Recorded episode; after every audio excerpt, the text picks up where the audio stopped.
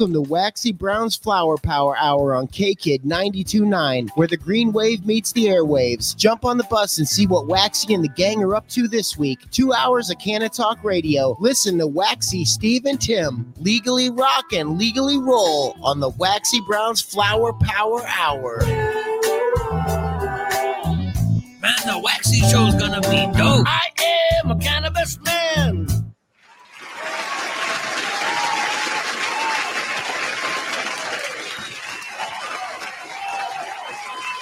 Hey, everybody.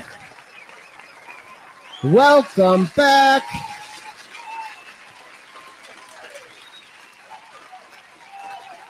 Welcome to the dopest show on the FM dial. You're listening to Waxy Brown's Flower Power Hour, broadcasting live from the Robust Cannabis Studios at K Kid 92.9, right here out of Rolla, Missouri.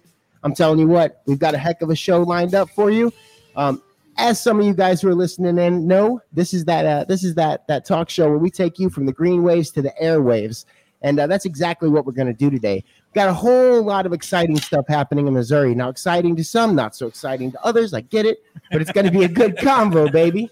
So, uh, it's going to happen, you know, Oh, one well- way or the other, and there will be an outcome. Okay? We'll get into it. We're going to get into it. We also got so I want I want to introduce my guest today because I've got some high caliber guests for you. And when I say high caliber, I mean they're all the way up. We got the folks from Grow Depot. Olivia, what's cracking? Hi. I didn't know I was going to be on the radio. I know you didn't. Surprise, bamboozled. we bam. got you. I There got you go. So- there you go. For the guests out there, we're going to talk a little bit to Olivia, Steve, and uh, Jesse Wheeler might even stop by for a couple minutes to talk about this new Grow Depot store that we have in Rolla, Missouri, which turns out it's a hit. It just is. The, the foot traffic, the crazy amount coming through there, like Yes.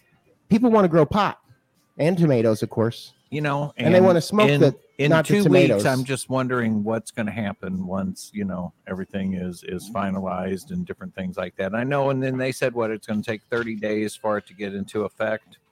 You're If talking about adult passes- use. Oh yeah, we'll get into that right, pretty yeah, deep. Yeah, yeah. well, that, that'll affect everybody out there in one way or the other. Um, so I got Tyler Morgan is going to be coming on as well. Tyler's going to talk about the Prairie Hemp Festival coming up November 4th and the 5th. Now, I'm one of the speakers at that thing and the, and the MC. Oh, I think I'm the MCing that one, and I'm going to get up and talk to Kevin too. But uh, it's going to be a lot of fun. Um, I love MCing these kind of events um, because here's what's real. You know, you think you think Prairie Hemp Festival, right? Sounds like like something like on PBS or something. I don't know, but the truth is the hemp industry the hemp industry throws it down just as hard as the cannabis industry so i love to be in the room because all these people they're, they're they're spreading the knowledge they're spreading the information they're spreading great products and and i always like to hyper focus on the fact that i'm a missourian i love the midwest of course but missouri's my home right so i want to make sure that as we go forward talking about all these great things about hemp and everything that we that we bring the knowledge to the farmers and the folks that uh that need to hear it We've also got uh what's up, Justin? I gotta acknowledge you on the on the uh, on the podcast side of things on the YouTube. Justin's uh, dressed up. What do you what do you have on over there on the uh, on the on the YouTube side there, Justin? What are you Um, wearing? There, there's a video game that I used to play called Army of Two, and I happened to buy the mask.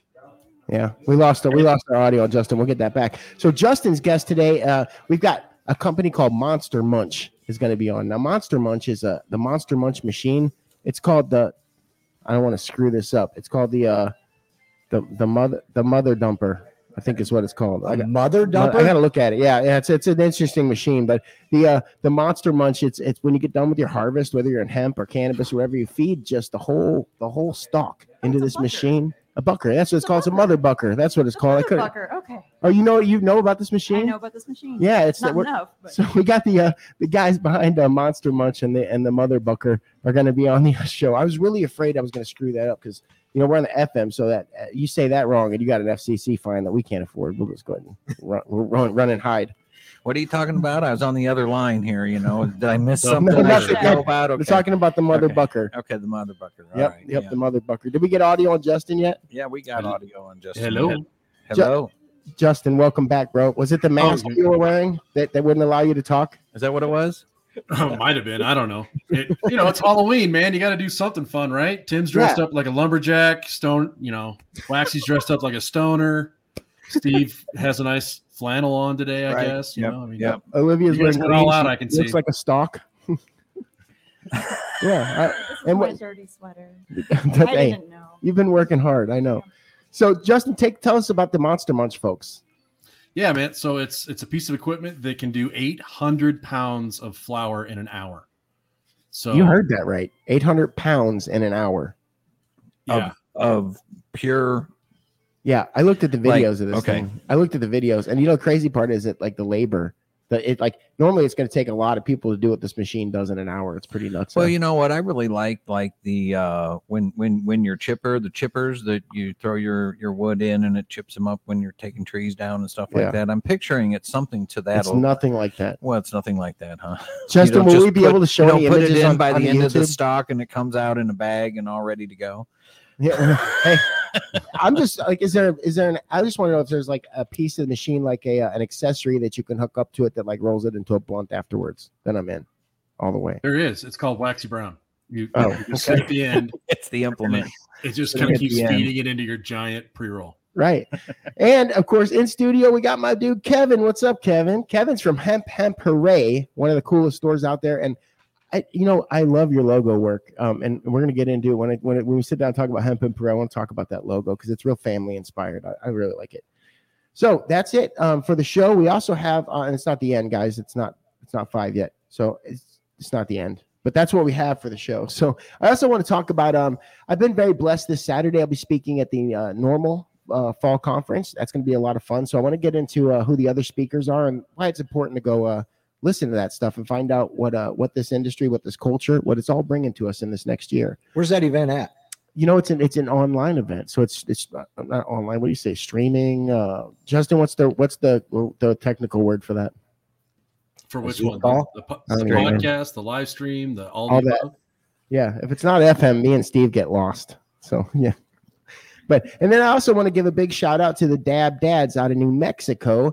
Um, that's some friends of ours we've had on here. They've got a really hip podcast out there where they uh, they talk about everything from aliens to well, as long as it involves weed, they're going to talk about it out in Roswell, New Mexico. Justin and I are going to be on that show tomorrow. Justin, what are we going to talk about? Uh, pretty much everything, man. We're going to talk about the Gortach. We're going to talk about Waxy Brown Wax Off. We're going to talk about uh, aliens. We're going to talk about New Mexico cannabis scene and and all that cool stuff. And um, we'll have plenty of fun talking to those guys because they they do not shy away from the medication while they're on air because they are not on the FM dial. You know, and I get jealous. That's why I like to put the podcasters on. And like I tell all of them, like I'm really jealous that you guys get to do that because like we can't blaze up here in the studio because it's FCC rules. So you know, I'm not gonna tell you where we blaze up, but it's, it's not here. But I do feel I like they're like Big V and Zach and those guys on Top Shelf. They're they're raging out like whole apparatuses all at once. I'm like, oh man, we, we They, they bring the torches. They bring everything Yeah. to the table. When this goes federally illegal, Steve has already said he's going to install bongs into the uh, board here for us to use. Um, we'll Did make- I know? Yeah. You You take an old mic and turn it into a pipe or something. You know? We're gonna have them change it to the FCTHC. We'll just get those. We'll just get those e nails, and it'll have a little uh, electric e nail that you just have to set your set your rig on, and it automatically heats it up when you set your rig on it. Have you seen those? Yeah, absolutely. And then yeah, then it's, it's just it's hot all the time. it took us four months how to figure out how to put hook in a camera. I don't think we're gonna get away with this bong thing. Justin's getting angry over there. He's like, I'm not doing this. All right, what a cool show. Let's talk about Grow Depot. So this has been such a cool marriage between these two companies. I, I know uh, K Kid, Steve, you, Right. the Wheelers came together, uh, got a hold of Olivia through our friend Brian Losing, who's Right, a big right. shout out to Brian for uh, putting that together. Working out at Robust Cannabis. Yeah, he's out at Robust Cannabis. Uh, this is Waxy Brown's Flower Power brought to you by the Robust Cannabis Studios live at KKid 929.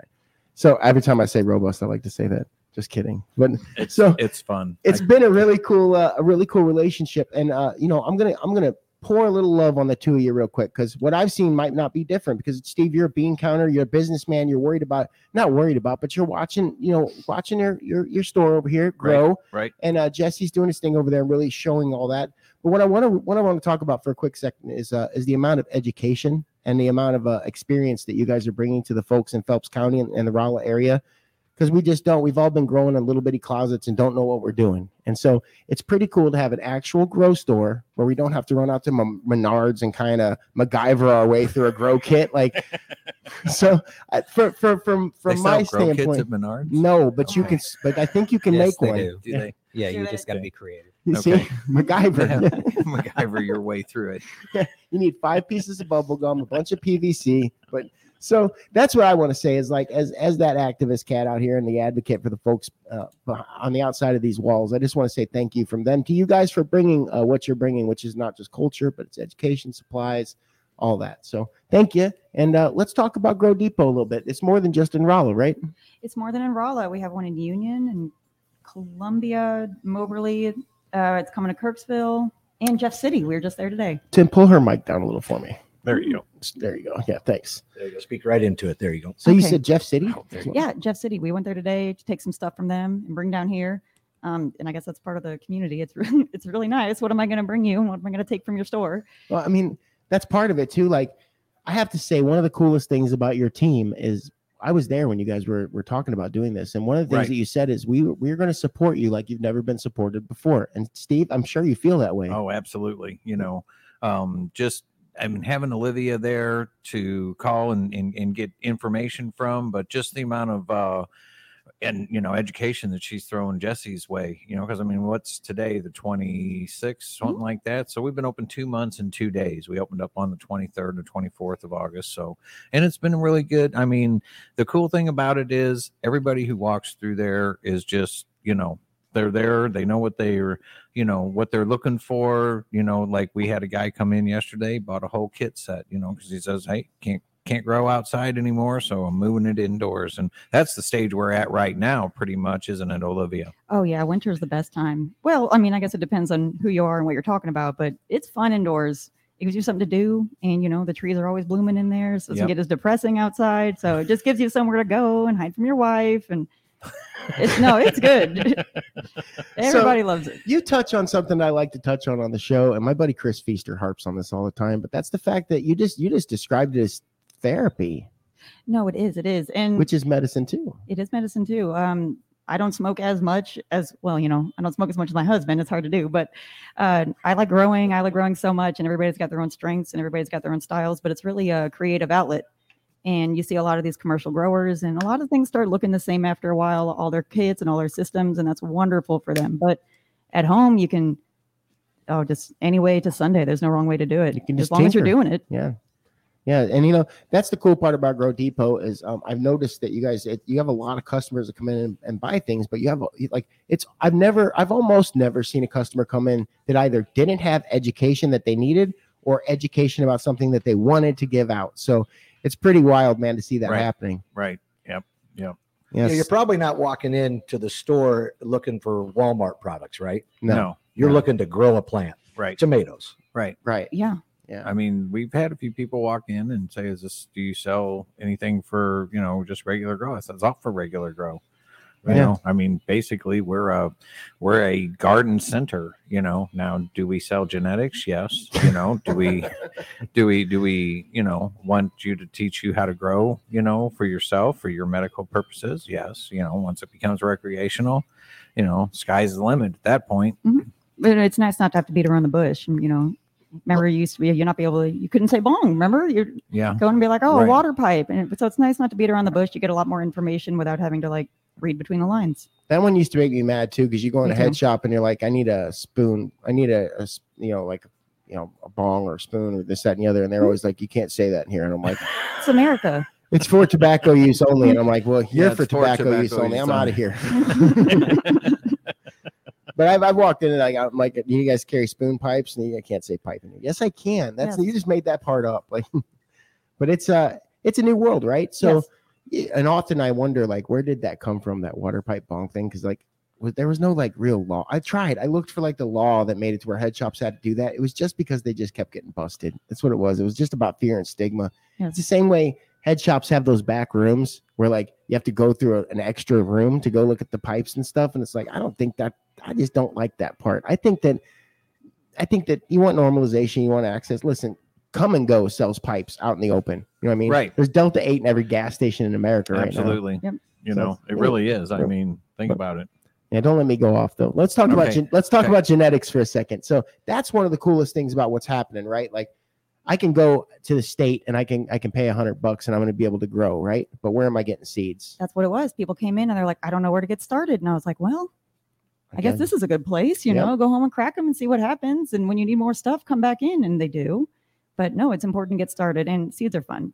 Yeah, and you guys carry some of the top genetics out there. I know you guys Absolutely. carry Captain Redbeard. That's one of my faves out there. No, he's so great too. He's a he's a wonderful person to work with, and he uh, he hooks us up with samples to give everybody. So no, uh, big shout out to him. He's great. And uh, Ethos, we finally got the contract with them, and they are hard to get. So I was uh, I'm really lucky, and we're all lucky as a team as a Right. unit.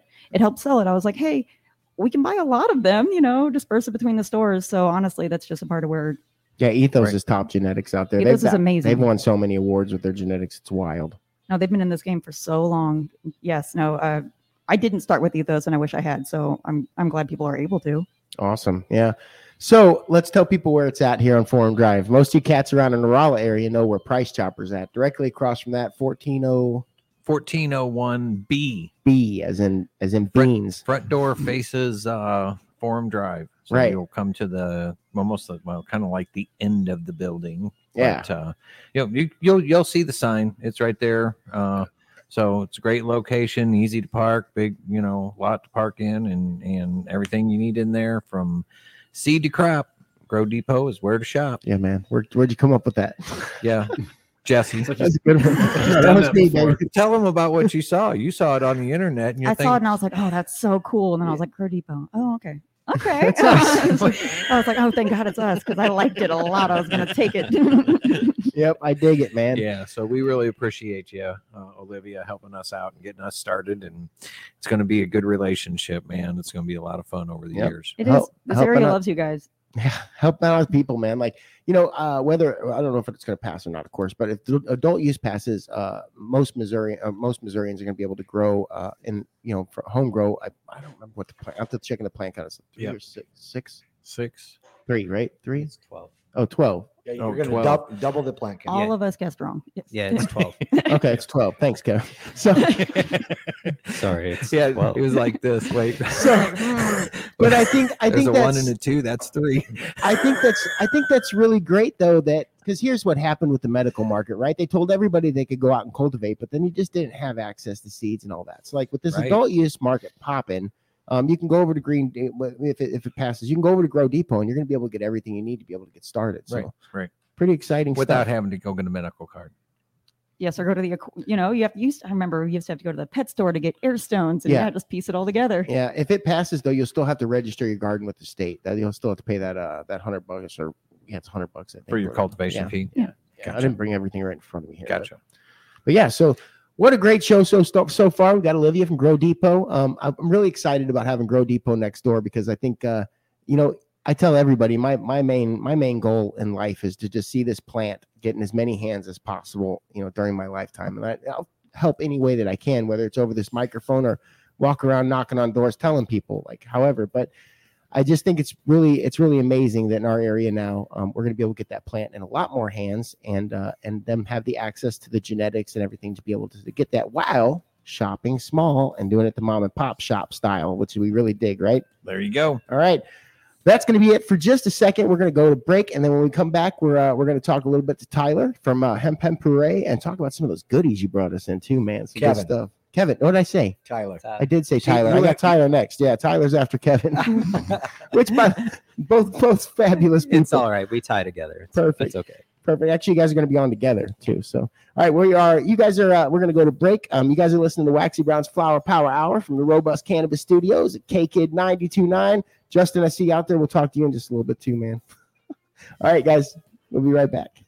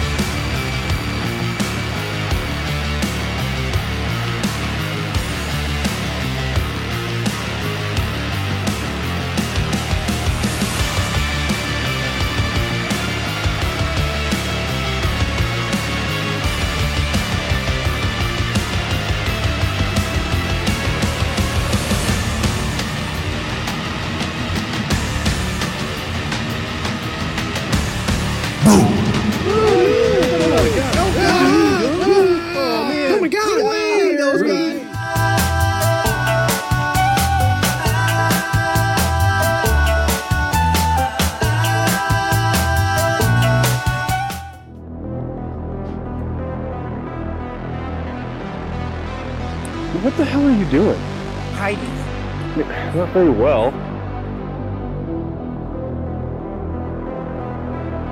Let's do it! Come on!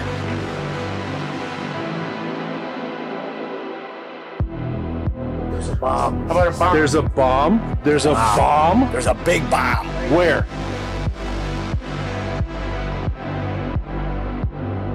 Look at this.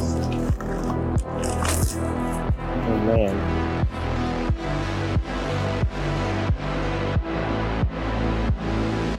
Like right now, I still got a half day's work left. Half day's work with, with work. I still have a half day's worth of work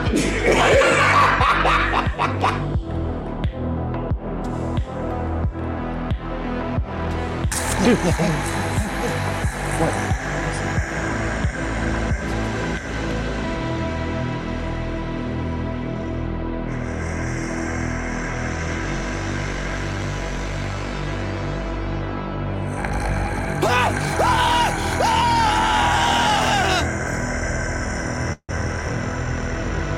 Truth be told, I smoked a lot of weed. Hey, Green, I still have work to do. Listen to the sound of my voice. You are getting sleepy. You want to wax off. You need to wax off. Donde está la biblioteca? Where is the library? You will wax off as soon as you can. Wax off. Good. Wax off.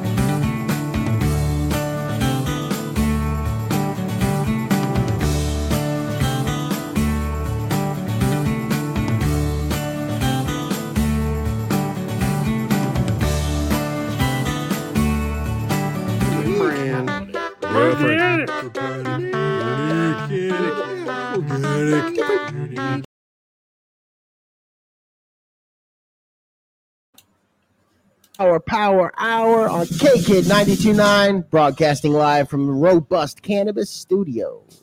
Man, I love saying that. Man, That is cool. I almost want to come back in again. Now, was that Tyler you were trying to get on? The... I think we might have Tyler on. Do we have Tyler on? Hey, Tyler, we got Tyler Morgan. What's cracking, Captain? Hey, how you doing, man? Oh, we're gonna try and get his Slide audio. him. There Oh, we go. We got his audio. It's our now. fault over here. You good, Tyler? Can we hear you? I'm good. Uh, I can hear you. We can hear you brilliantly, man. So, Wonderful. Tyler, we're going to talk about Prairie uh, Hemp Festival here in just a moment, but we've got a good friend of yours on as well. We got Kevin from Hemp Hemp Hooray, as well as Kevin is also a board member of Missouri Hemp Trade Association, uh, that organization out there that we love to put on because we love what they're doing out there. So, welcome to the program, fellas. Really appreciate you guys coming on. Thanks, Waxy. That's awesome. Awesome stuff. So, let's talk about Prairie Hemp Festival for just a second. So, that's coming up November 4th and 5th. It is. It's coming up just next weekend. So I look forward to that. I'm going to be emceeing it, but um, MCs are fun. But the guests who are speaking are some of the most high caliber uh, folks I can imagine uh, speaking at something like this. So we're going to get into some details because I think I learned on the phone today, and I'll let you talk about this. That, that I know there was an admission charge to this, and maybe that got covered or something. So we're going to talk about that just a little bit too. So take us on a ride through what Prairie Hemp Festival's got going on. Yeah, we're going to have a number of vendors that are going to be there, and then uh, Friday evening it really kicks off at five o'clock from five to eight, and that is going to be open networking with all the folks in the industry, and it's definitely the place to be. There, I've seen so many people come together over the years, meet, do business, grow their companies, grow their brands. Um, it's just been great. So. Uh, so it's going to kick off with that, and then uh, the next day, uh, it's really going to run all day, starting at about uh, Kevin was it eight in the morning. I'd have to look. I think it was nine, wasn't it? I thought it was nine o'clock. It might I think be it's eight. nine. Okay. So I guess first for the folks out there, you can go over to uh there's a there's a website, right? yeah, it is the uh, nativeprairiehempfest.com, and you can uh, you can register there. nativeprairiehempfest.com and you can find out for in case we get any of these uh, little details wrong you guys can find them all corrected over there at the website Yeah. Um, No Hemp Trade webpage. There's some links as well, um, and there's also a Facebook page for the event. So it's it's not too hard to find. so i love these events because when i go to like uh you know these cannabis event parties and stuff like i get to see some cool stuff some cool products and stuff but what i see when i go to these events with you guys missouri hemp trade association and, and events like native prairie hemp fest is a whole lot of, uh, industrial aspects of, of what this plant can do. And that's what i like running into. So you know just the uh the applications that we're looking at with hemp um, is going to be is going to be pretty wild. Um, actually uh, i got a story later i'm going to talk about um, from isaiah thomas the nba star.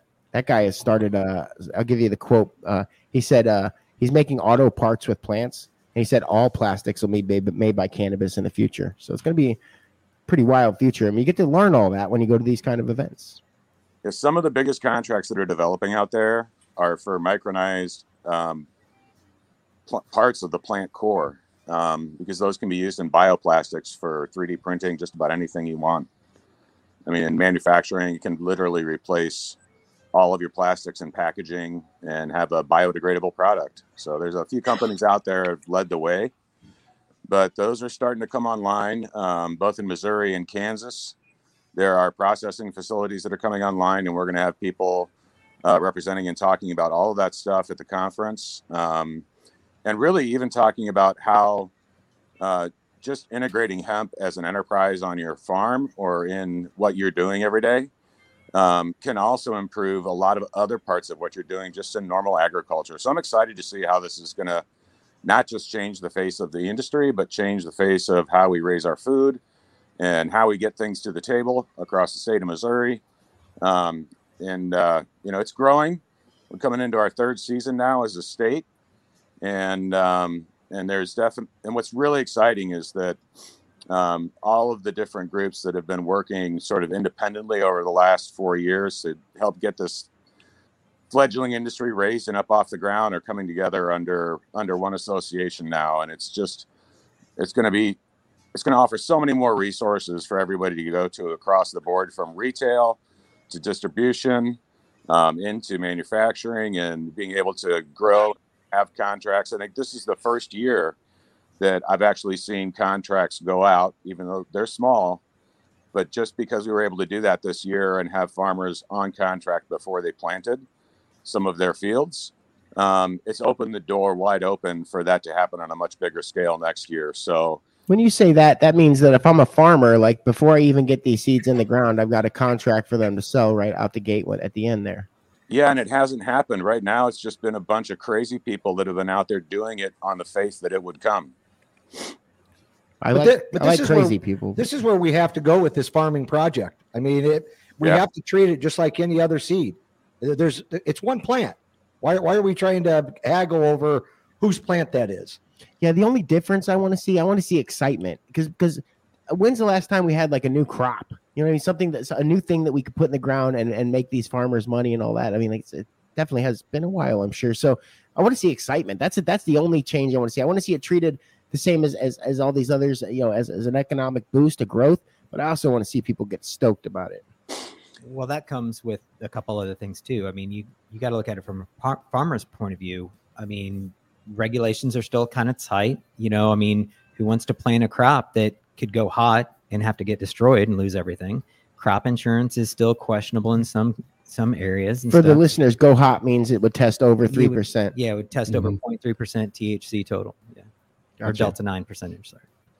Um, so you know there there's still concerns with this too. You know, I mean, genetics. We're importing genetics from different parts of the country that aren't really set for our climate. You know, and we got only got about two inches of rain over the weekend or over this week. You know, and Right. so that really hinders what we can do as plant growth and stuff too. I mean, we need genetics that are formed through here. So you know, Lincoln Univers- University, um, they got a big grant um, to start developing some genetics and stuff. They've been working with some of the farmers that we've been dealing with and stuff too to try to do test pilots and stuff to see what actually will grow in our climate. Yeah, you know, I never thought about that. Like genetics from other places, obviously, you're going to react differently to our climate than they are other places. One hundred percent. I mean, not very many people have eighty percent humidity and plus and ninety degree days, hundred degree days, and then no rain for a month. Yeah, we do. I, I don't miss that. I do not miss that part of the Midwest, man. I love it. Yeah. I don't think you guys can grow. Can you grow any hemp in New Mexico, Justin? Absolutely. And it grows different down here because we're at elevation. So there's more UV, there's less humidity in the air. The soil is more acidic or rocky or sandy. I mean, it's, and that plant can adapt to it. That's the wild part is it's so, so robust, not to plug robust studios yet again, listening to but it, it's such a robust plant that it'll adapt to whatever climate it's in. So if you get genetics from Poland and plant them in Missouri, it's going to modify itself and adjust how it grows and all that and you'll get different expressions than you would where it came from so it's really it's cool but it's a pain in the butt to try and get consistent crops until you get stable genetics so Yeah, the real pioneers in this are the farmers because you know now they're in their third year. I'm seeing some of the best product I've ever seen come up out of the ground, and now that people are starting to get used to it. But it does take time.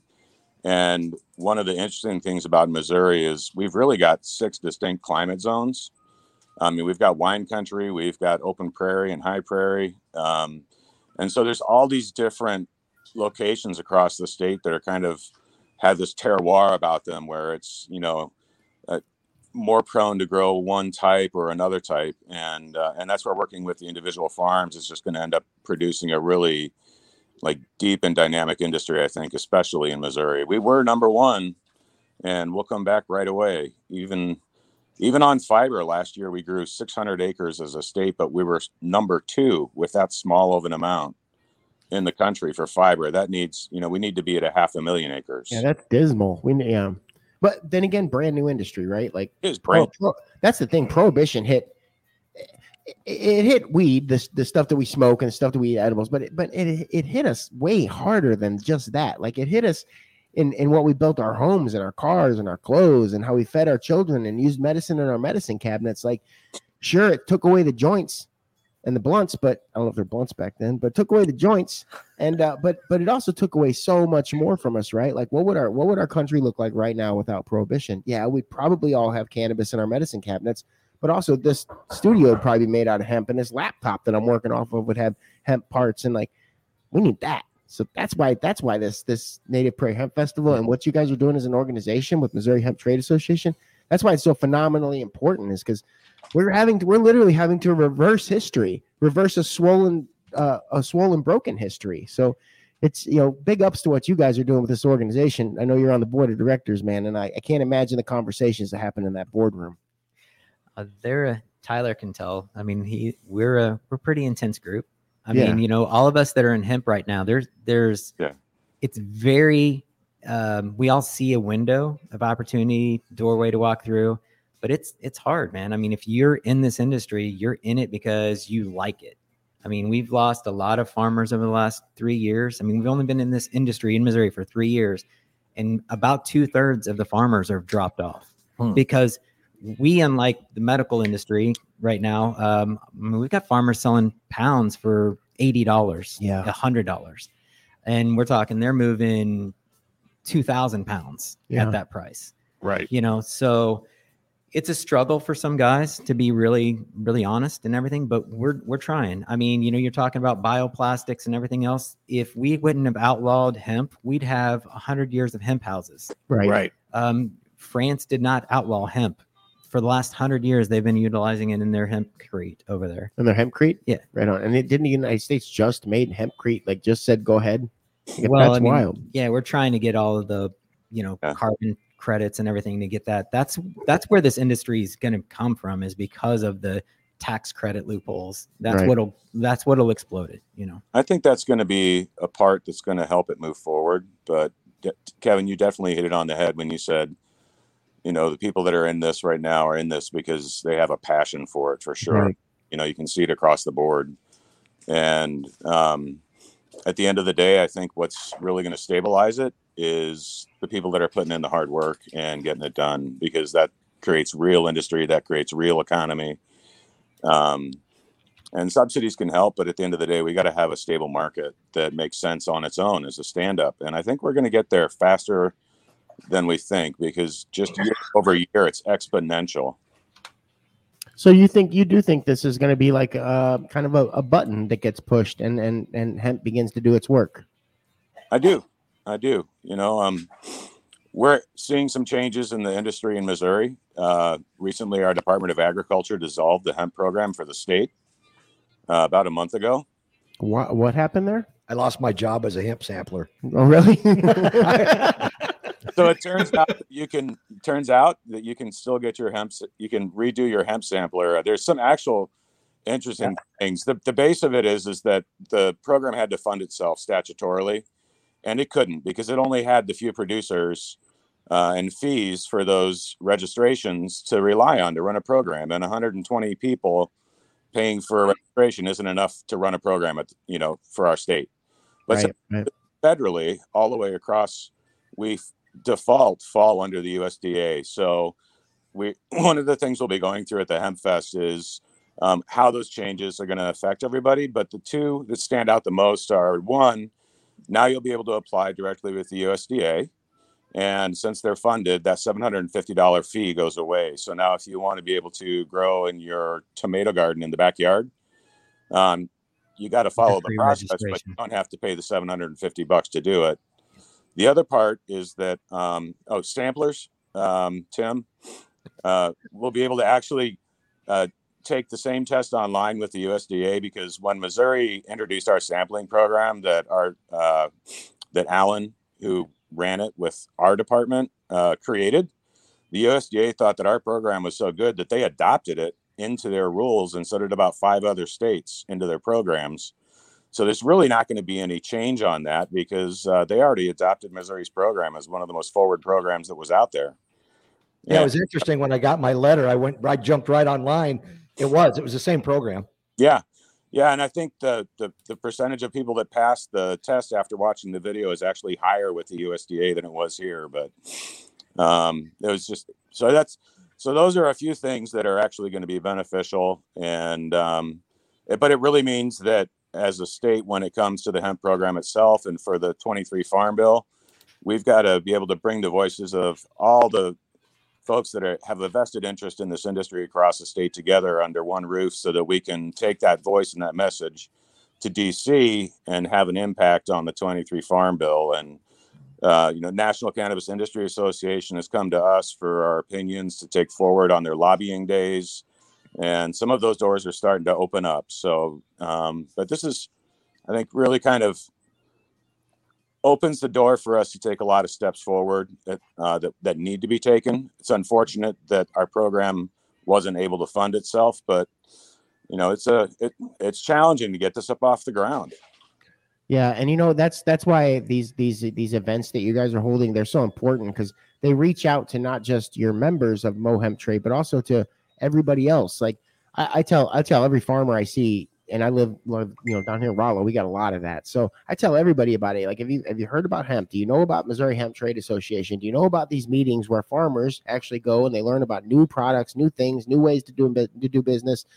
Generational farmers. I mean, it's got to be a thing, right? Where generational farmers, the younger generations now, they have to like smell this coming and like, is there an interest in that in that direction? So I I've got a friend of mine. My daughter's just turned 29. They from one of her high school friends has, has got a small farm. Took it over from her grandpa, from his grandpa and stuff. And I just had the conversation with him, um, and he realizes that something has to change. He sees all the land around him and how it's deteriorating, gone. So he started rotational grazing his cattle. He's running uh, 40 head of cattle out on 80 acres right now, which is it was phenomenal. Um, the land that they've been able to switch in three years to actually show after they feed cattle on a one acre plot for 24 hours, you can't even tell that they've really been on it. They don't eat it all the way down and they rotate it to a different plot. I mean, it's really cool. So we've been talking to, you know, him and other people like this because something hasn't changed. I mean, it, it literally does. I mean, we've seen that soy and coin production has decimated Iowa because of chemical poisonings and stuff in the groundwater. I mean, everything's bad up there. So eventually, something has to come into the ground, into the ground, start remediating the ground out, pulling those, breaking up that ground again, actually putting something back into it, and removing the bad stuff from it. And that's going to come from hemp. The biggest hurdle that we see, while I think that you know the bioplastics and everything are great, it sounds fantastic. The infrastructure for that's probably a little bit farther away too. Um, but if you really want to talk about how we still solve this, um, the biofuel aspect of taking the hemp seed oil into a biofuel changes the industry overnight too. And the processes are in place to do that. Yeah. Yeah. I mean, pretty much you're just taking whatever you would subsidize as an ethanol production, you could use it as a biofuel instead from the hemp seed. Absolutely wild. And so then instead of the fiber being the main product, the biofuel becomes the main product and everything else is a subsidy off of that going down the chain. And that's that's how we got high fructose corn syrup and everything. That's how we got soy lecithin and everything. All these byproducts that are feeding the cattle and you know the poultry industry and the pork industry that we know are not good. I mean every every every doctor can tell you you do not need to be drinking soda because it's loaded with high fructose corn syrup Yeah.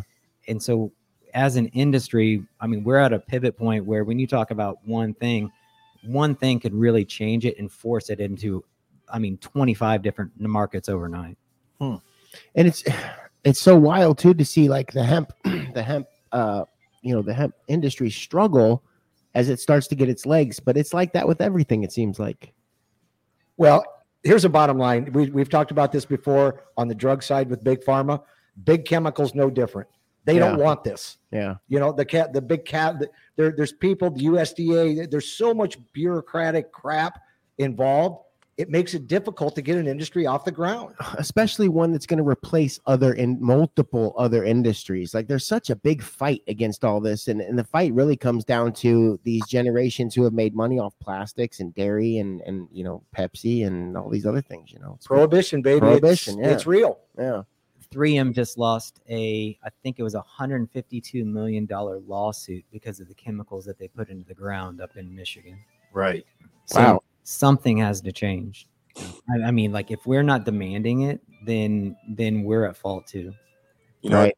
really good point, Kevin, because the one place that it does change, and I love the example you used of the farmer with his cattle, because um, he especially is a great example because it's uh, people's opinions of how they want to live need to change. And I think that's one of the things that overall the entire cannabis industry has an opportunity to bring to the table about having a different view of what the future can look like and then going out and creating it. Yeah, you know, Tyler, uh, Kevin, all the work that you guys have done in the industry. Sean, I mean, the Poindexters, there's so many amazing people that keep that keep fighting the battle and taking those arrows. So thank you. Thanks for jumping on today. And I Yep. really appreciate all the support and everything you're doing. Again, the Native Prairie Hemp Festival. Well, and I'm excited to be there. It's gonna be fun. Yeah. yeah. Yeah, so t- we're gonna go to break, but tell people before we do uh, again where they can find that. How much does it cost, Tyler? Oh, yeah, that's right. You asked me. So we and had our meeting this morning, and we've decided that um, we are not going to be charging. So Missouri Hemp Trade, um, as a sponsor, is going to make sure that if you show up to this festival, there's not going to be a cover at the door. So come on out, get educated, come through the programs, uh, come support the association. Um, Yeah, join, join the association. Let's have a party. I was going to say, let's let's have a party, baby. Absolutely, yeah. well, man. and, and let's just make sure about this. Like this is open to more people than just a farmer. Right. That's I right. mean, we need packaging, we need attorneys, we need accountants. I mean, we need professional people to be part of our organization also. Yeah, and retailers. all these I- I ancillary, mean, all these ancillary, especially 100%. retailers. Yeah, all these ancillary people that, that help these industries, whether it's the IT guy to the uh to the THC guy. We want to make sure they're there. All right, Native Prairie Hemp Festival. When we get back, we're going to talk more uh, with Kevin and uh, Tyler. You're welcome to stay on the line too. We're going to talk cannabinoids. We're going to talk about hemp, hemp hooray, and uh, and the future of hemp. You guys are listening to Waxy Brown's Flower Power Hour live from the Robust Cannabis Studios. K Kid 929. Appreciate you, Tyler Morgan. appreciate you very much, Daniel, Mr. Wax. All right. You betcha, fam. We'll be right back. All right.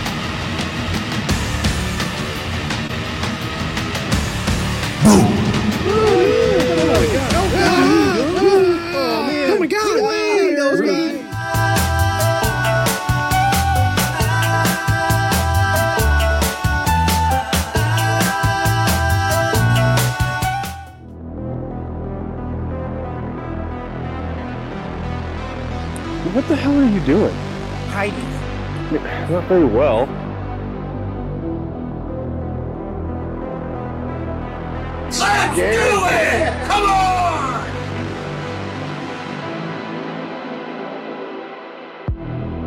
There's a bomb. How about a bomb? There's a bomb. There's a bomb. There's a big bomb.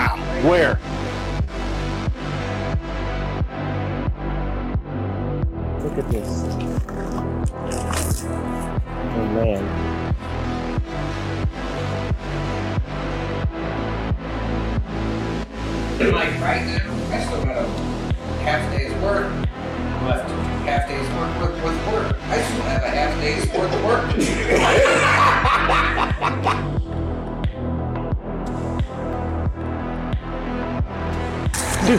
to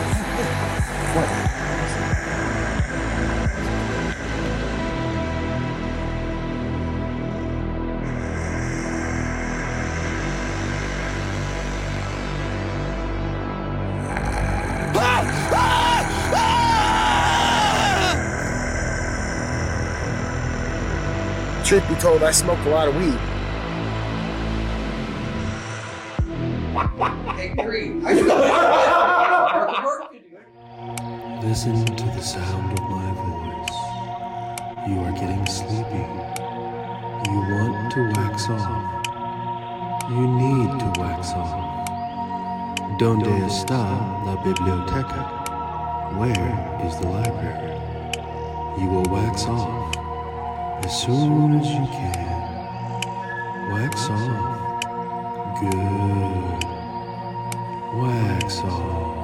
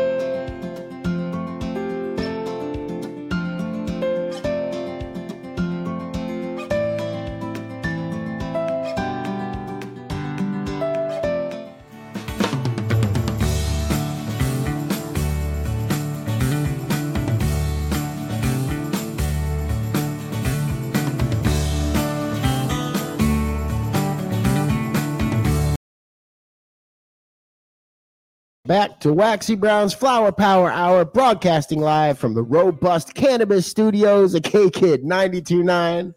That just puts a smile on your face. You too, man. I just saw you I- grin too. I- okay? from ear to ear. That's cool. Right. I Well, you are listening to KKID Salem Rolla. We'll just get that right out of the way here. We're on top of the hour there. There yeah. you go. Coming up on it.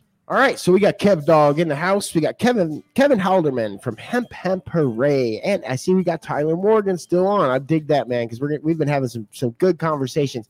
Just for you guys out there, I got some really good feedback uh, during during the show. Said they love you two on together, and that they wanted. Somebody said they wanted to uh, to talk about. Uh, we have a show coming up where we're going to talk about uh, well water, and like I think you guys would be able to uh, entertain some of that. So very very cool. All right, so let's talk about Hemp Hemp Hooray for a second because I'm, I'm obviously a fan of your products from the from the cheese on my face right here. Um, how'd you get started in the in the hemp industry, Kevin? Um, you know, so me and some friends of mine, my business partner James, um, we were actually in Vegas when the amendment passed. Oh, Um, and so we started researching everything, and uh, you know, we tried to put a plan together like everybody did at about 90 days out from putting the application in. I had a guy walk away with four and a half million dollars, so we decided not to put an application in. yeah, you can't do that without Um, bread, right? Yeah. So we actually ended up just kind of transitioning into hemp. Um, we built our first store in Osage Beach, uh, Stonecrest Mall. They were kind enough to actually let us get involved with them. in a mall. Yeah, in a strip mall. Yeah. Yeah, see, see, that's that's what people don't realize is sometimes that's the hardest part to to putting these shops. Finding a landlord. Well, you want somebody that's going to be friendly to what you're doing, but also in a good positioning, right? You want good, Yeah. yeah. So and you I don't mean- want you don't want to put them in a bad position just because of their banking too. right, Yeah, exactly. So it and and you know, unlike ev- what everyone thinks, even though we're a federally legal product, banking is an issue for hemp industry also. I mean, like we can go into that later, but I mean, it's it's not a smooth ride. no, no, and we talk about it on the show all the time. You're welcome to dive into that. Like we we all know that like, we have issues with with cannabis and hemp. Um, being in the in regular banking because they just don't understand the difference between what you're selling and what a dispensary is selling, or you know the difference between these products or whatever. Um, it's cannabis. Yeah. Period. I mean, Yeah. you know, it's got some legal definition that the feds like to use, but everyone else just sees it as cannabis. Twitter, Facebook, TikTok, you can't boost a post. Yeah, nope. I mean, you know, in a hemp industry, probably could have done it if I wouldn't put my name Hemp Hemp Hooray. Yeah. you know, kind of double sorted myself there, but uh, um, Did that too. hindsight being twenty twenty, you know. Oh, that's awesome. yeah, that's that's real.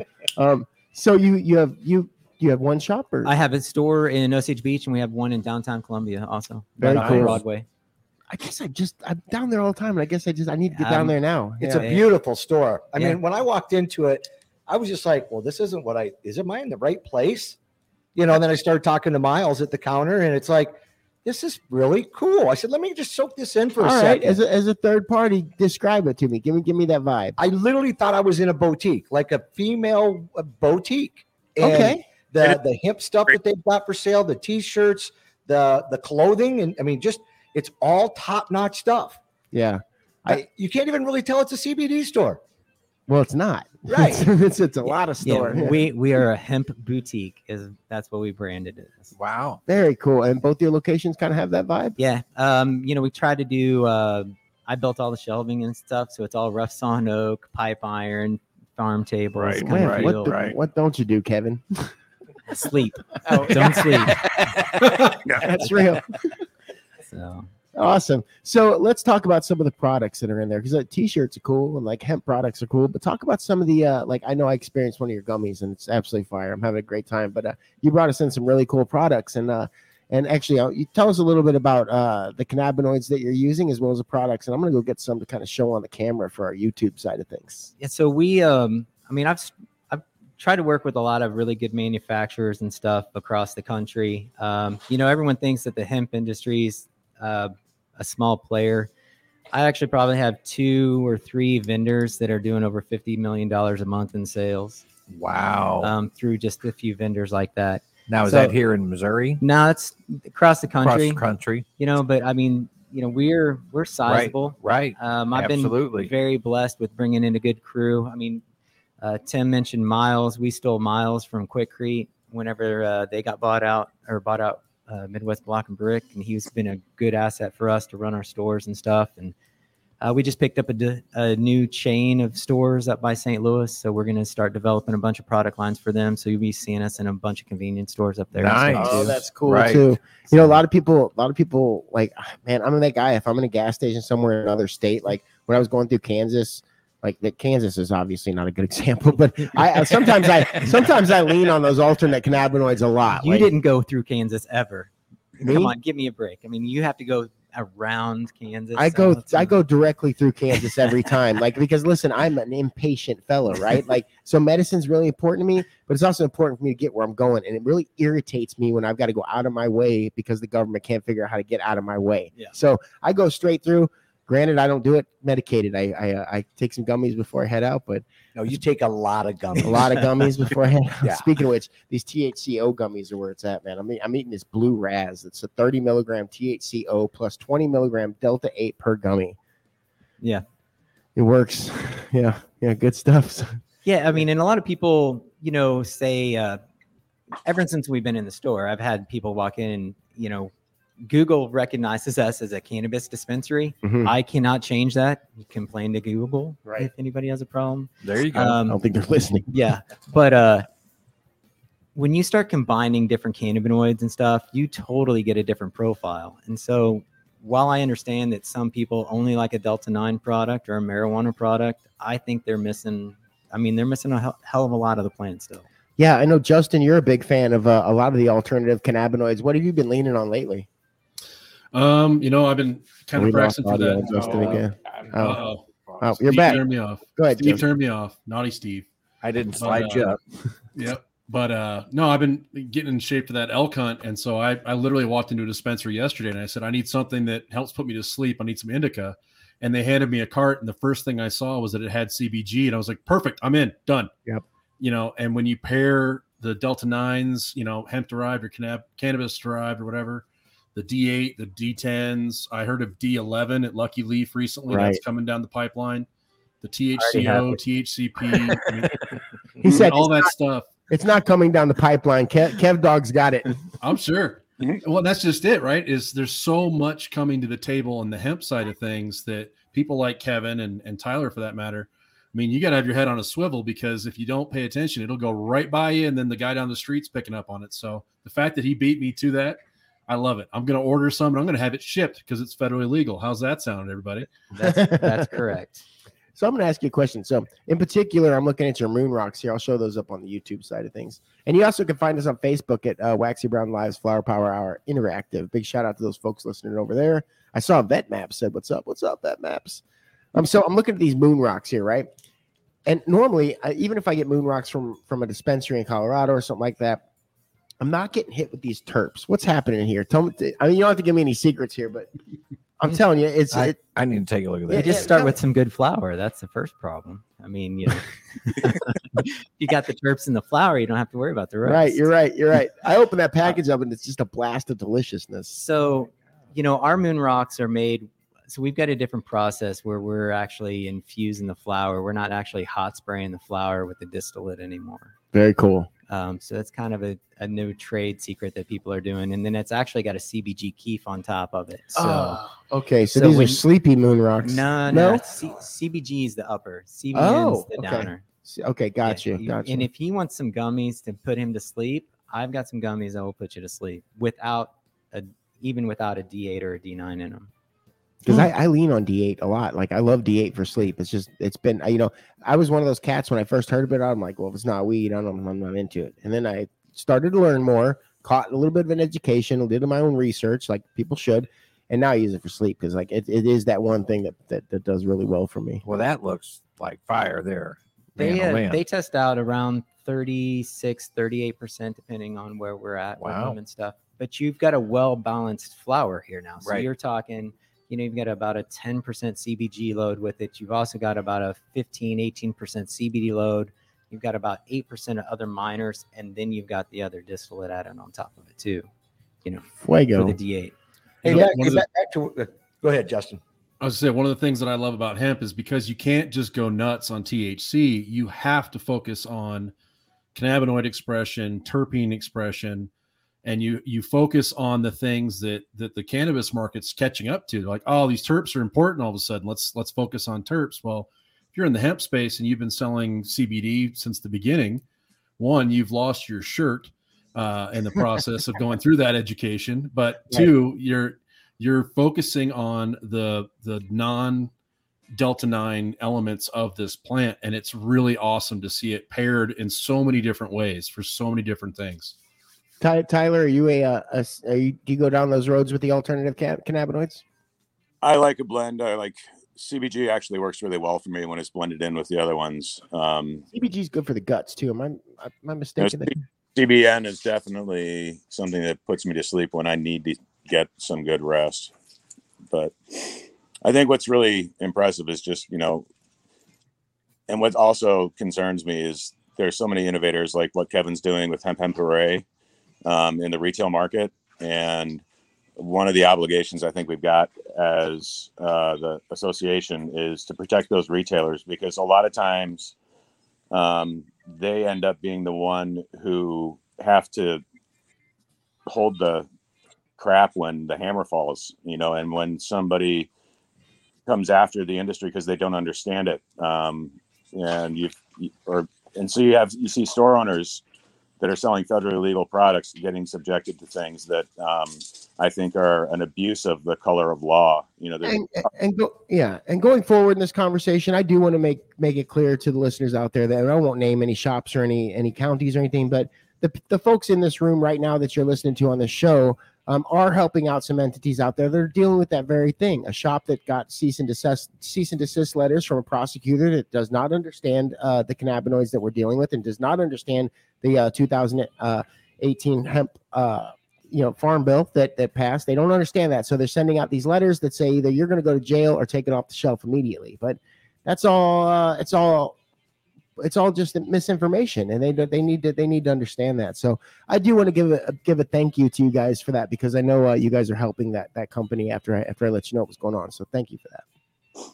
Yeah, I mean, we had uh, we actually worked with some other companies up out of um, Kansas City early this year. Casting uh, Platte County sent out cease and desist orders um, to about 18 local CBD shops.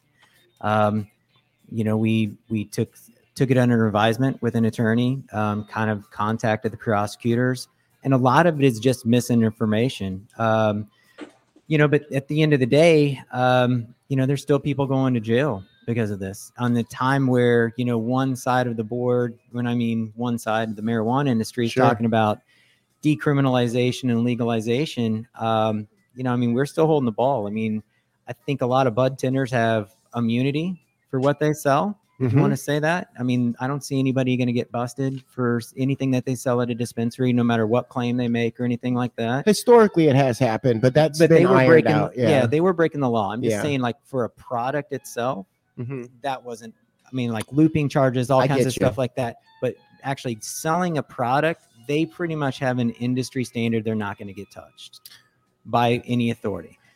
Us, on the other hand, on the hemp side, I mean, yeah, you sleep with one eye open. I mean, you just hope that you're you're supplying the right products. I mean, I test so many products. We've got product testing not just from those vendors that we're supplying with. I mean, our new deal is if you want to bring a product to me to put into our store, you're supplying me one with enough product to pay for the testing, whatever testing I want to do, and or two, you're just paying for it outright, and I'm going to pick the lab that I'm using. I mean, I don't trust it.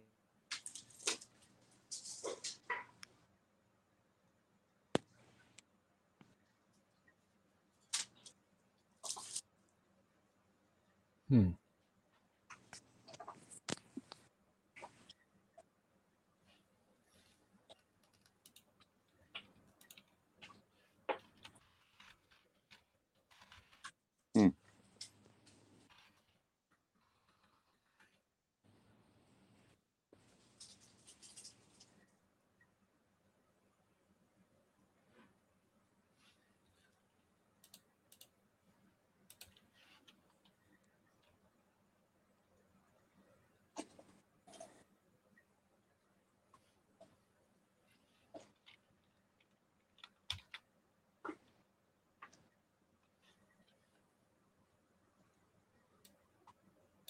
You can't hear anything on my end. Yeah, I think we lost the audio in the studio here. Okay. Well, Kevin was just about ready to get going there. Yeah, it looks like he's doing pretty good. Oh man. Well, I think they're Steve's just figuring it out. We may be live on air too, so we should probably mind our P's and Q's. Understood.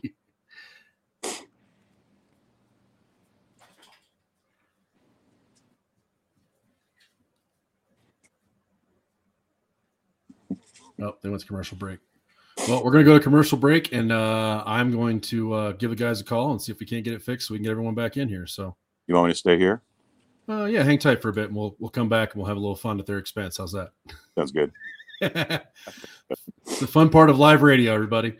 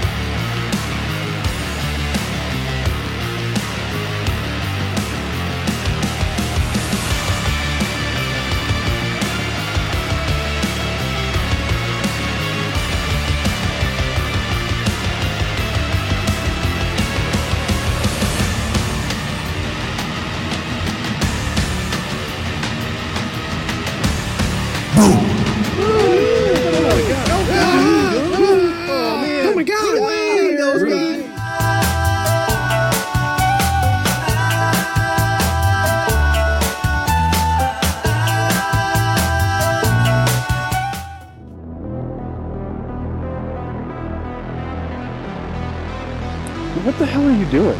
Hiding. Not very well. Let's do it! Come on!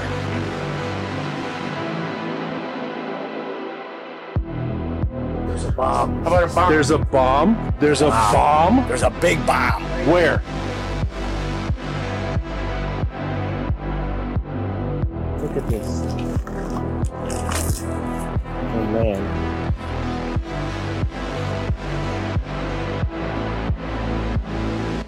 Like right now, I still got a half day's work left. Half day's work with, with work. I still have a half day's worth of work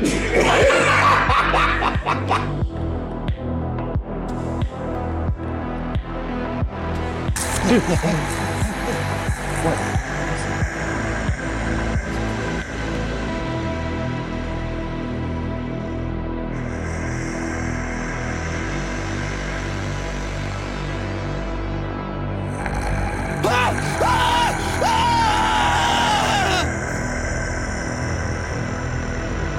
Truth be told, I smoke a lot of weed. Hey, Green, I still have worth of work to do. Listen to the sound of my voice. You are getting sleepy. You want to wax off. You need to wax off. Donde está la biblioteca? Where is the library?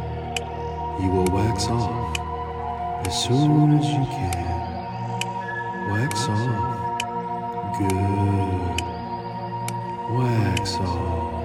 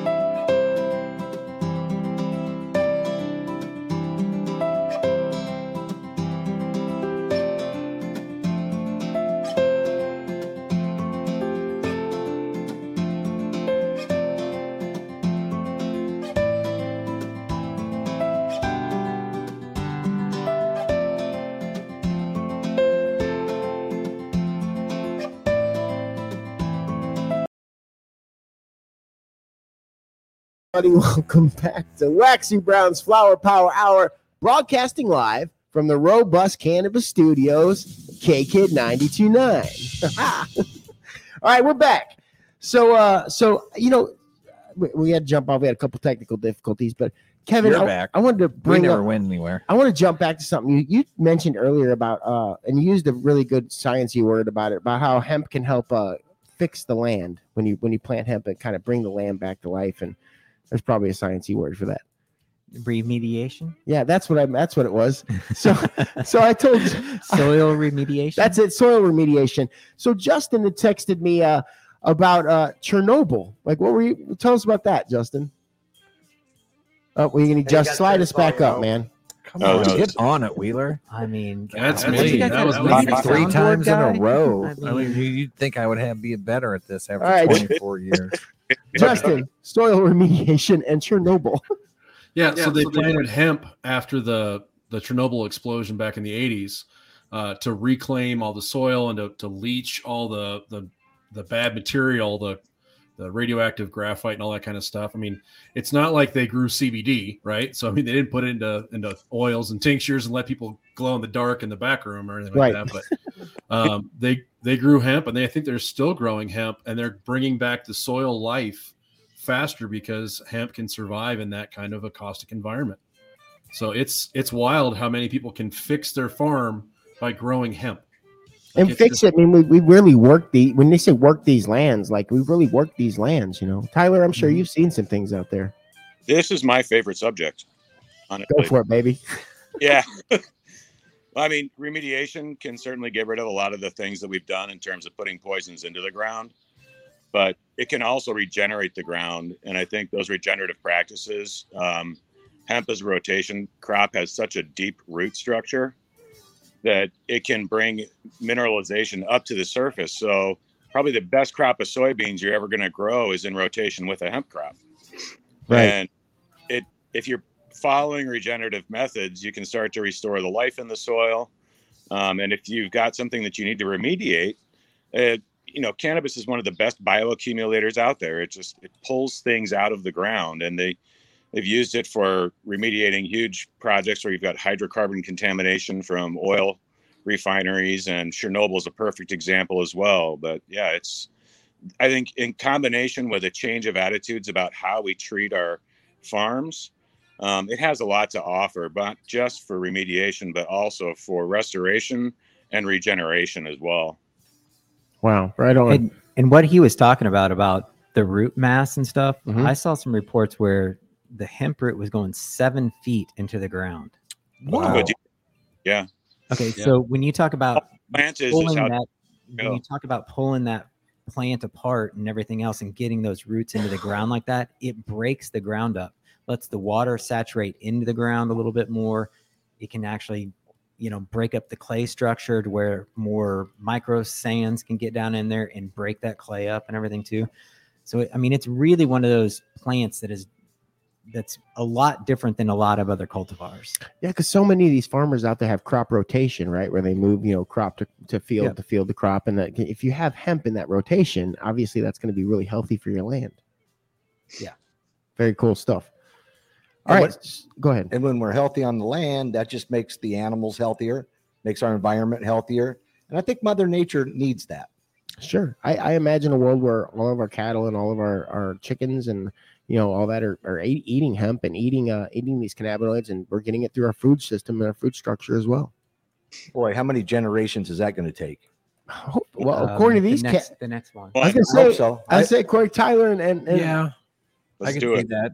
Kev- yeah, I mean they're, they're saying like like you know these that's what they're saying like we went and toured what was that farm Tyler we were with you weren't we where we toured the farm with the uh where they were making the uh the big buckets for the cows Yeah, That's yeah, that's uh, that's actually a, a company that I work directly with. And, that's right yeah Yeah, and so they've been able to look at the proteins that come from hemp and put that into um, a feed pail, and they've been running trials now for a year and a half with cattle.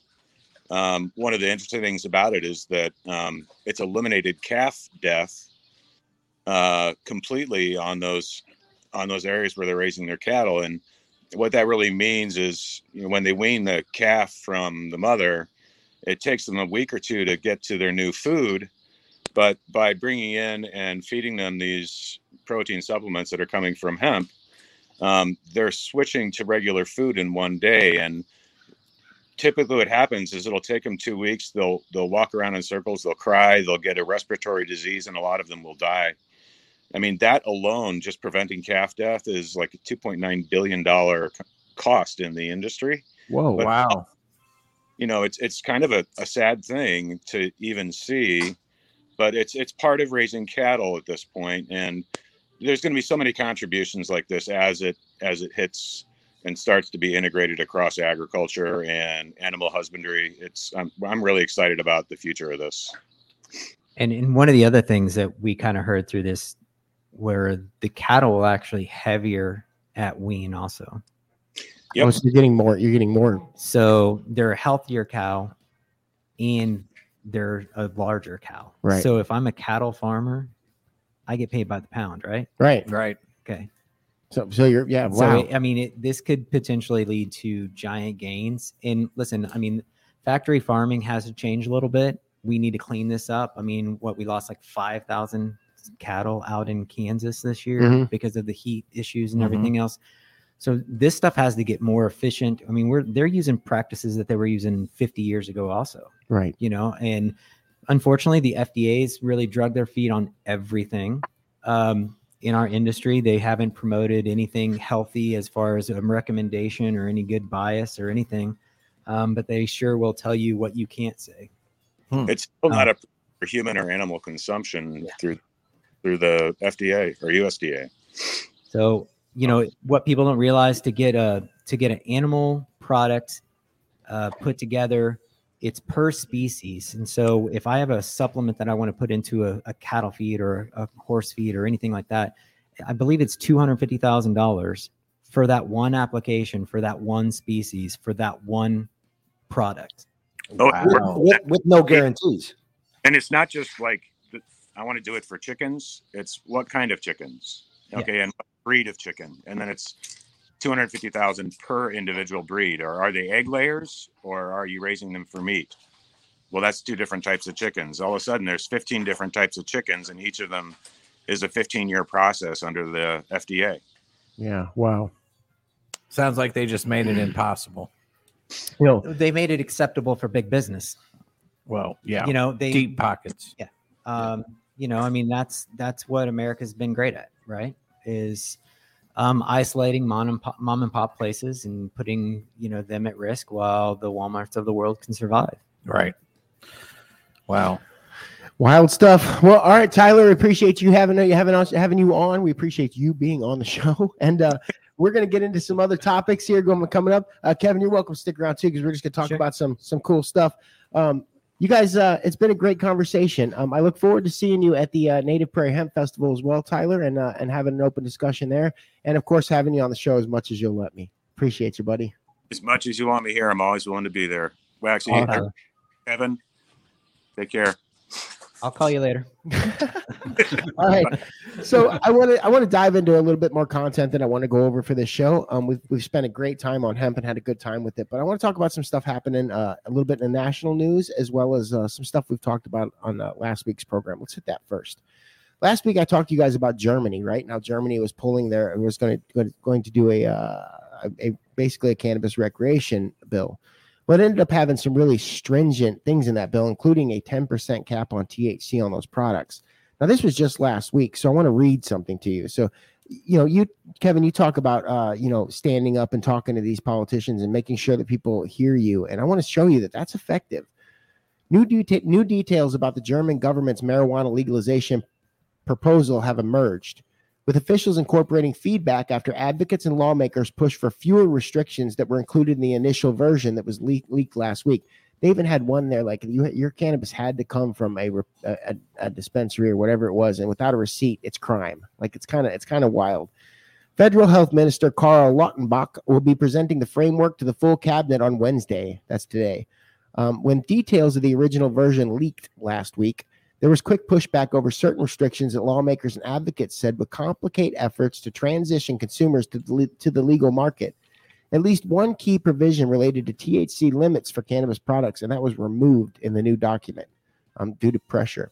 The overall 20 to 30 gram possession limit range remains intact, which that's kind of a problem, right? That's just an ounce of cannabis. That doesn't do a lot. But the health minister's 19 page report says that such possession will be legal regardless of the specific THC content and origin. So now they're saying, look, we understand you're going to get your, your cannabis from other places too. According to a translation, the earlier version had stipulated that possession was punishable if the cannabis wasn't grown and sold within their regulated supply chain. So in their seed to sale system, whatever Germany's got out there, um, shoot, metrics probably out there too. Who knows? like, but uh, just wanted to just wanted to put that out there. Kevin had kind of touched on that earlier that that we have to we have to keep putting pressure on folks, and I want to show that that even with a place like Germany, um, that works. And and Germany has announced that they want to be like the big recreational cannabis place over in that area. So um, it'll be interesting to see how much further they advance that stuff. you know? Recreational cannabis and the Autobahn. That's going to be wild.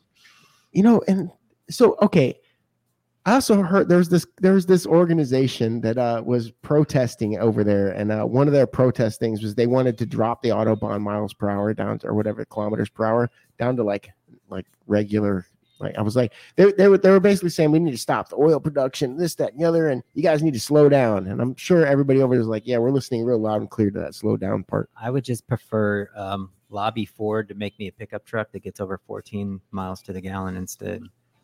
Okay, I don't care how fast I want to drive it. I Right. just want it to get better fuel mileage.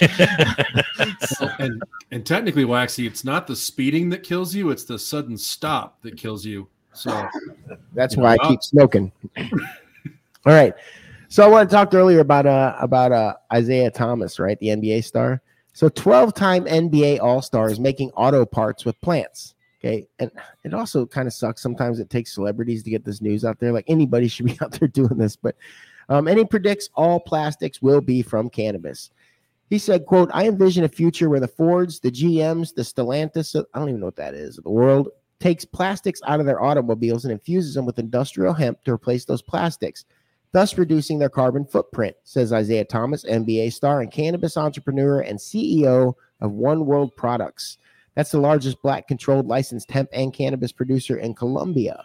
Now, while this may sound innov- innovative, and you touched on this, Kevin, even in 2022, hemp cars were actually were actually a reality some 80 years before that. In 41, Henry Ford presented a car prototype with a body made mostly from plant-derived materials like soybeans, hemp, wheat, and flax. Taking it even further, Ford asked Rudolf Diesel, inventor of the diesel engine, to develop a very special, unique propulsion system for this car. It would also run on vegetable and hemp oil. Now, I want to point out there a lot of times we as advocates are like, he made that car all out of hemp. No, he didn't. There's a lot of plants going on, a lot of oils, a lot of, I can't imagine like the research that would come before putting out a product like that back then. Like, you, like what kind of research could you even do? Like, does this stick? Like, kind of thing. You know, it's like, it was one guy's brain, right? right. I mean, I mean, it does- well, yeah, it does take that. That's a great perspective. Yeah. Well, think about it just from a diesel fuel standpoint. You know what can be done with the plant. Right. Yeah. So can I interject in Of course. an idea here? That's what you're here for. a lot of people like i'm going to throw this idea of prohibition out of the window why most people think prohibition really happened i don't think prohibition in the 1900s had anything to do at all with marijuana it all came from hemp um, if you turn around and look at it uh, the canadian paper mill companies they had a, a they lost a lot of contracts for anything going across the pond back into europe so they started lobbying down into washington d.c to open up the trade routes. We had the inter uh, intercontinental trail or trains that started so we can get the wood out of the northwest. Right. over across you know where it was actually needed. Um, nylons uh, became dupont came up with the first nylons right about the turn of the century. So that affected everything that we knew from the hemp industry because you know nylons replaced almost everything that was hemp um, then on top of that you had the cotton gin got a kind of like a major overhaul right about that time too so it became a little bit more efficient to do cotton instead so I, I think a lot of the the prohibition was actually because of the hemp side and the industrial side of it that we just got hit and lobbied against in multiple areas. Sure. Because you're just talking about farmers at the end of the day. Yeah. And in the textile industry doesn't care if they get a hemp fiber or a cotton fiber. And when you really and it really you come down and look at it, like it was really just a few big business folks out there that, that decided, hey, for us to survive, these Yeah. guys got to die. Yeah. Well, and ironically, when World War II hit and the shortages on all those raw materials came up, they said, "Hey, you guys need to grow hemp. It's hemp for victory. Let's go!" And they they fired the engine back up, and then the the hemp for victory video was lost. Like there's actually it's been deleted, and then someone found it in the archives, the receipt for the the video production crew that re, not video, I guess at that point, the film crew that did it. And uh, that's how they were able to bring it back. And so when you go on YouTube and search hemp for victory, there's hundreds of that same video and they're trying to keep it from being deleted again because it's Oh. kind of this It- it's love hate amazing how- relationship. it's amazing how the government will shut you down and the first time they need you, you know, here you back are back up again, you know. Right. And the whole reason why that program went together was because we were using all the twine from Manila in, in Indonesia. So when the capitalist Chinese came down and took control of those areas, we couldn't get that product. So we had to have it for all the Navy ships. You gotta look after my sailors, man. That's Yeah. wild. Yeah. Who you? So, so hey, right on, man. Were you in the military? I was in the Navy. Oh, right on, right on, shit, mate. Right on. What'd you do? I was an electronic tech. Very cool. Very cool. I worked with a lot of those cats. Oh, I you know, little quick story. I was on a submarine for two weeks one time, and I would never ever do that again in my whole lifetime. If I ever even get the opportunity, I'll tell whoever gives me the opportunity to go kick rocks because that's some of the scariest things I ever did. I slept on a torpedo, bro. Like I legitimately, my bunk was above a torpedo, and then I had to get out of that bunk after a few hours. Some other dude got to get it, so I was like, "This is a crazy ship." Yeah, but- but you see the torpedoes coming, you don't see the bullets. Right. Okay. I mean, that was my thing. That's just the bullets are there. bigger. I just, I just, uh, I just said I didn't want to get shot at. Well, I figured tha- that was the safest way I could. Thanks for your service, brother. All right, so I'm gonna, yeah, right on. I got a little, a little uh, news here too. So we talk about uh, the FDA a lot and the government, and uh, by Yeah. by- right. don't like I know you don't like them, but but uh, but you're going to be interested to hear this, especially Tim. So the FDA, it seems, is making a couple of little new movies out there that are uh, could possibly be cannabis friendly. You guys know you, New York's pretty cannabis friendly, right? They got some pretty screwy laws, but everybody's smoking pot, and they're, they're coming up with some good some good uh, good paths out there with legalization. So the FDA hires a new cannabis policy advisor. The U.S. Food and Drug Administration has named former New York State Director of Cannabis Programs Norman Birenbaum as the new cannabis policy director for the United States FDA. The U.S. Food and Drug Administration could be signaling a new direction in the regulation of cannabis with the recent hiring of Norman Birenbaum as senior public health advisor at the agency's Center for Regulatory Programs. And for for people, how's that one go from Zoolander? Kids that don't read good. I don't remember how it goes. For people that don't read good, I don't know. But uh, so so this is kind of interesting to me because the federal government obviously uh, has not been making any moves that we've enjoyed uh, anytime recently, with the exception of you know this flag that Biden put up to everybody that we're, we could possibly be looking at something. But um, so Birenbaum is an experienced cannabis regulator, serving for four years as the head of the hemp and medical marijuana programs in Rhode Island, where he created the state's Office of Cannabis Regulation. At the end of 2019, he was appointed New York's first director of cannabis programs, leading efforts to develop policy and regulate the state's hemp and medical cannabis programs for more than two years.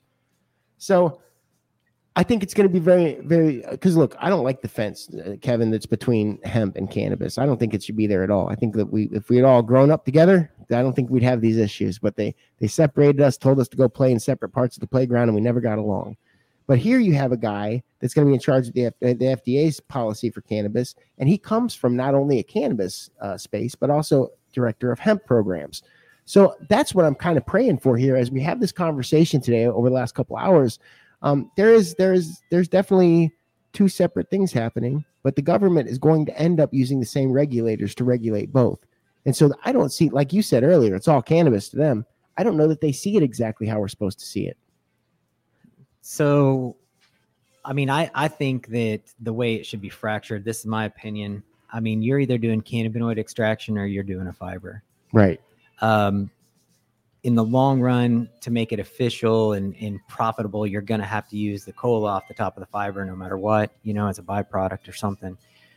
But once you take what I would consider a hemp cannabinoid plant, and I mean, we don't even know what the potential of these plants can be. We're harvesting them early because we're worried about some generic number that may or may not intoxicate somebody or cause some psychoactivity. I didn't know you're Uh, hard, you're you're pulling it early because of that. Yeah, I didn't know Most, most guys, you'll have to do a test um, to make sure you're under that threshold. And once you set that test date, um, you've got 30 days to harvest it. So it may not be ready to go or may be past ready to go. So we've got some remediation protocols that can happen if it does go hot, but even then, it's still questionable now. But Wow. Actually, what's what's weird is I've actually talked to Norman when I was back at Hemp Batch Tracker. Oh, really? Right after they arrested um, a bunch of hemp flower going to a cannabis clinic or uh, not a can a cancer clinic in New York, and it was listed as the largest cannabis bust in New York history. And it was all hemp. It was CBD flower going to a cancer clinic. And so I talked to Norman and I was like, "Hey, I've got a basically the the hemp version of Metrc is what we tried to do." And I said, I've got a way that your officers could have scanned a code and known that that was hemp. He goes, Where were you three weeks ago? You know, Right. it was just like, I mean, he he got kicked harder than anybody in this industry from a legislative standpoint because that was all over the news. It was all over his face. So if he's the guy that's stepping into it, he's been on the the bad side of the coin here. And I hope he he learned the lesson. And I'll reach out to him on LinkedIn and see if uh, he still knows who I am and see if I can get him on the show to talk to us too. Oh, I'd love to have that, brother. That'd be a real good time. but that was a really prohibitionist deal too. I mean, they had that that hemp piled up. I mean, they had all the documentation. I think the hemp came out of Vermont, if I remember right, or New Hampshire, one of the two, and came down. And they busted it as it came into the state. And it was just one of these big things. This is the largest drug bust. This was everything. And it was just all a lie. and Yeah. Wrong. Wow. And ultimately wrong. They didn't trust the COAs that the people had. They automatically assumed everyone was just trafficking. Um, and yeah, and that's that's the reality of hemp sometimes. That's wild, man. All right, do we need to catch a break? We can. All right, we're going to catch a break. And when we get back, we're going to have Ray from Weed Weather and whatever on. And I'm going to talk about Halloween candy and why we shouldn't be worried. And we're going to talk about where all that, that nonsense came from about THC being in Halloween candy. Because it turns out there weren't really ever razor blades either. So we're going to talk about all that and talk about myths. And let's dispel some when we get back. You guys listening to You're gonna have your jokes too, right? I got jokes too. Yeah, you're gonna have a good time with them. I uh, yeah, I got some. I got some trick or treat jokes for y'all to tell out there as you're trick or treating too. You guys are listening to Waxy Brown's Flower Power Hour live from the Robust Cannabis Studios at KKid 92.9. We'll be right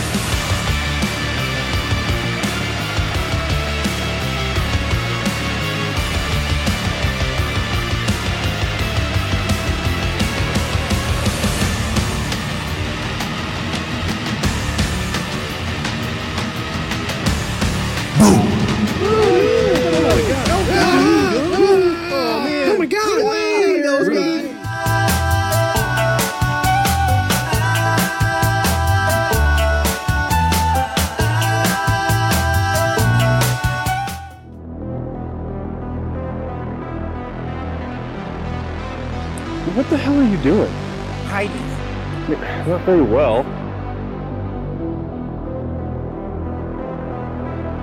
Let's do it! Come on!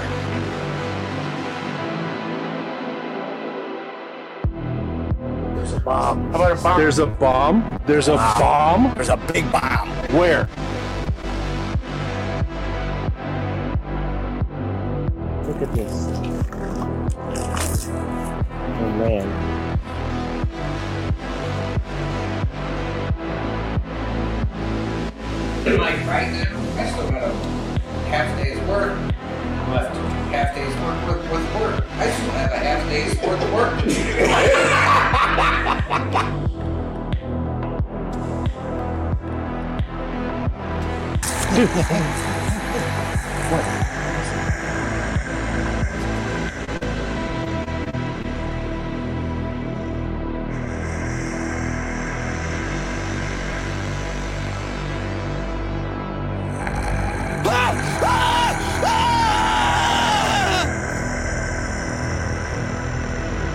Truth be told, I smoke a lot of weed. Hey, Green, I still have work to do. Listen to the sound of my voice. You are getting sleepy. You want to wax off. You need to wax off. Donde está la biblioteca? Where is the library?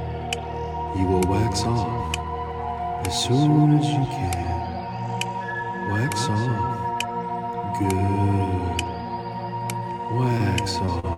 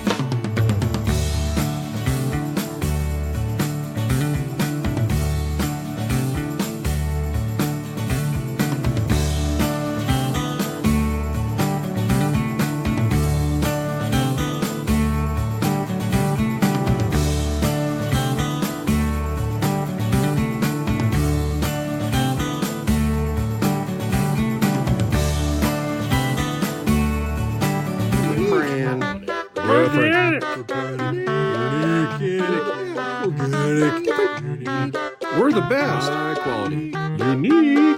Different. Unique. Unique.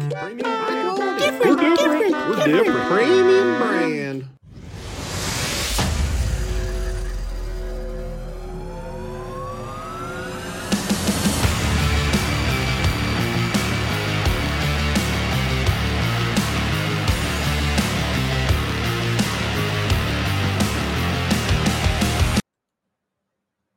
Brown's Flower Power Hour.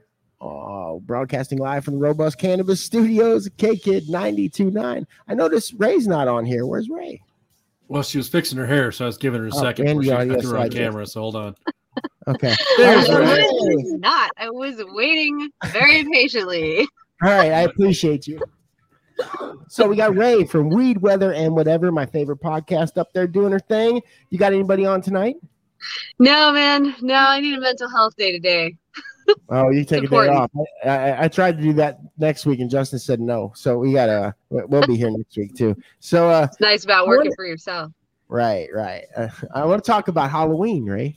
So, you know that you know there's every year we see on Facebook and the socials all those all those things and Insta that say that everybody watch out. The cops will post stuff on there. Watch out for you know these edibles are starting to look a lot like candy nowadays, and they could end up in your kid's thing. But but but that doesn't happen, does it?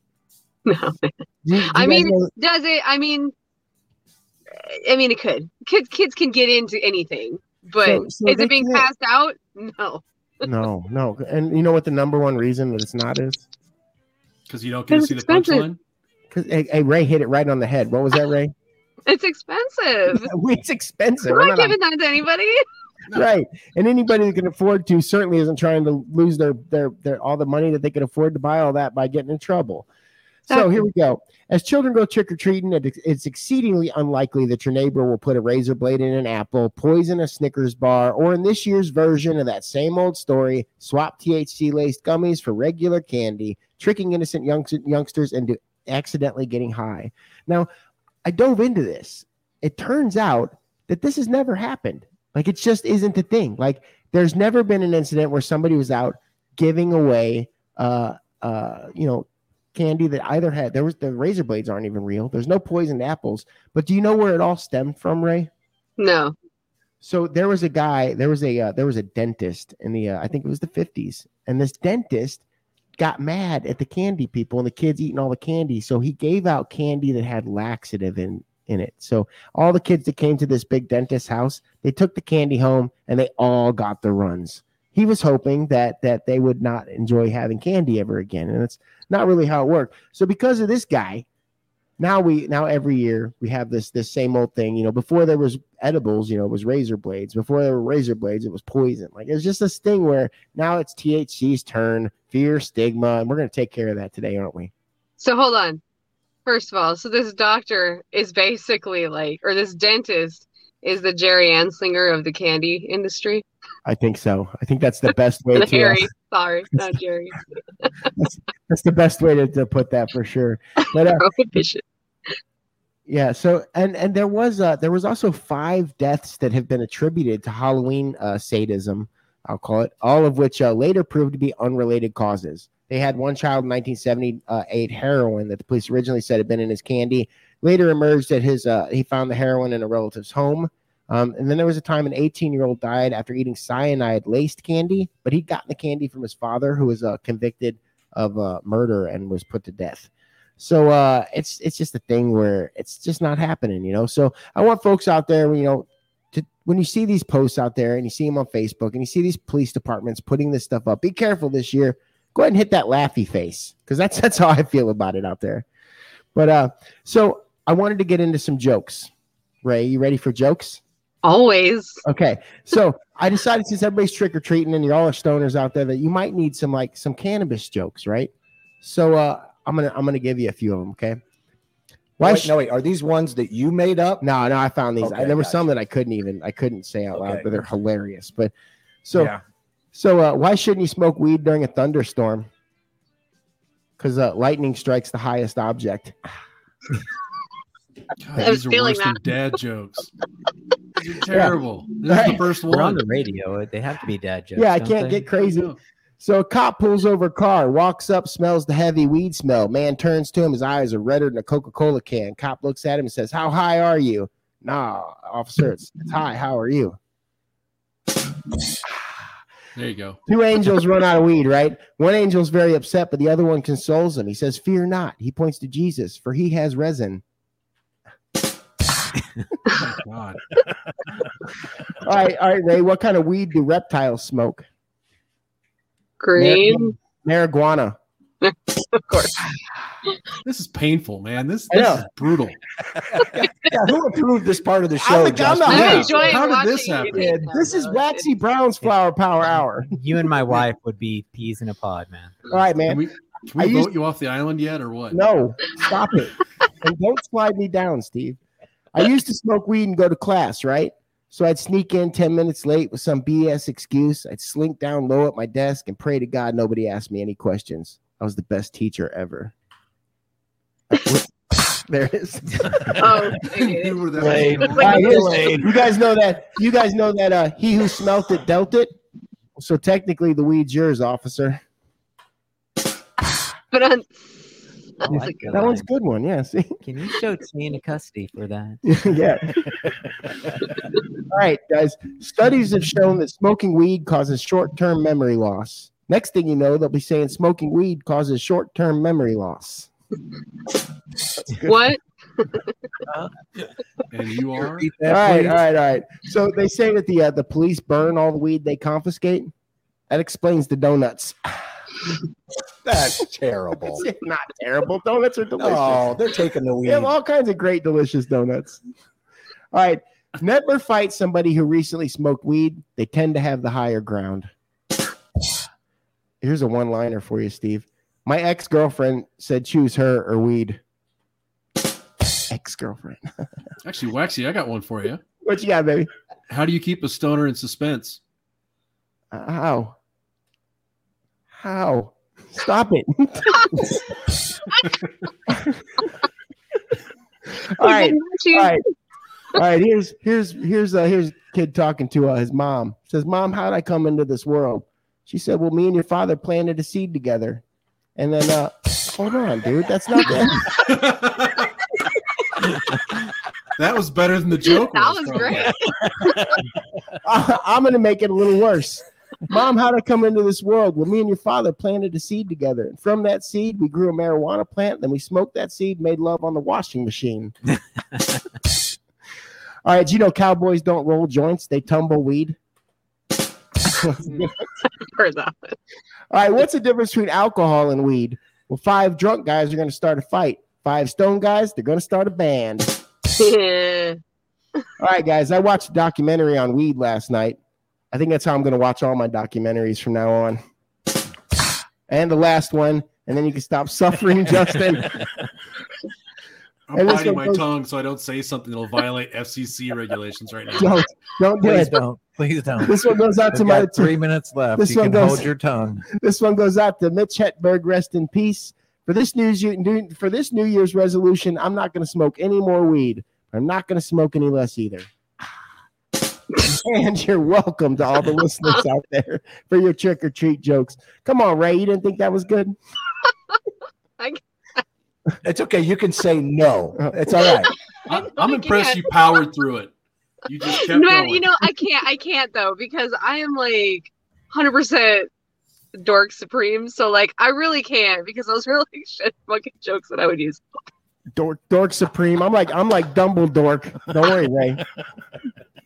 We'll talk gonna offline. We'll talk offline. Yes, you just said that. So, moral of the story from this from this episode of the Flower Power Hour is that hemp is here to save lives as well as cannabis. It's here to put our roofs on. It's here to put concrete where we walk. It's here to make the shoes we walk on. Really appreciate you coming into the show, Kevin. I know uh, I know you came from from quite a distance there, and uh, everybody make sure you check out Hemp Hemp Hooray. Are you on uh, online? Yeah, we love hemp.com. We love hemp.com. L U V. L U V. I I don't know how that was. we got the piece. That's nice, man.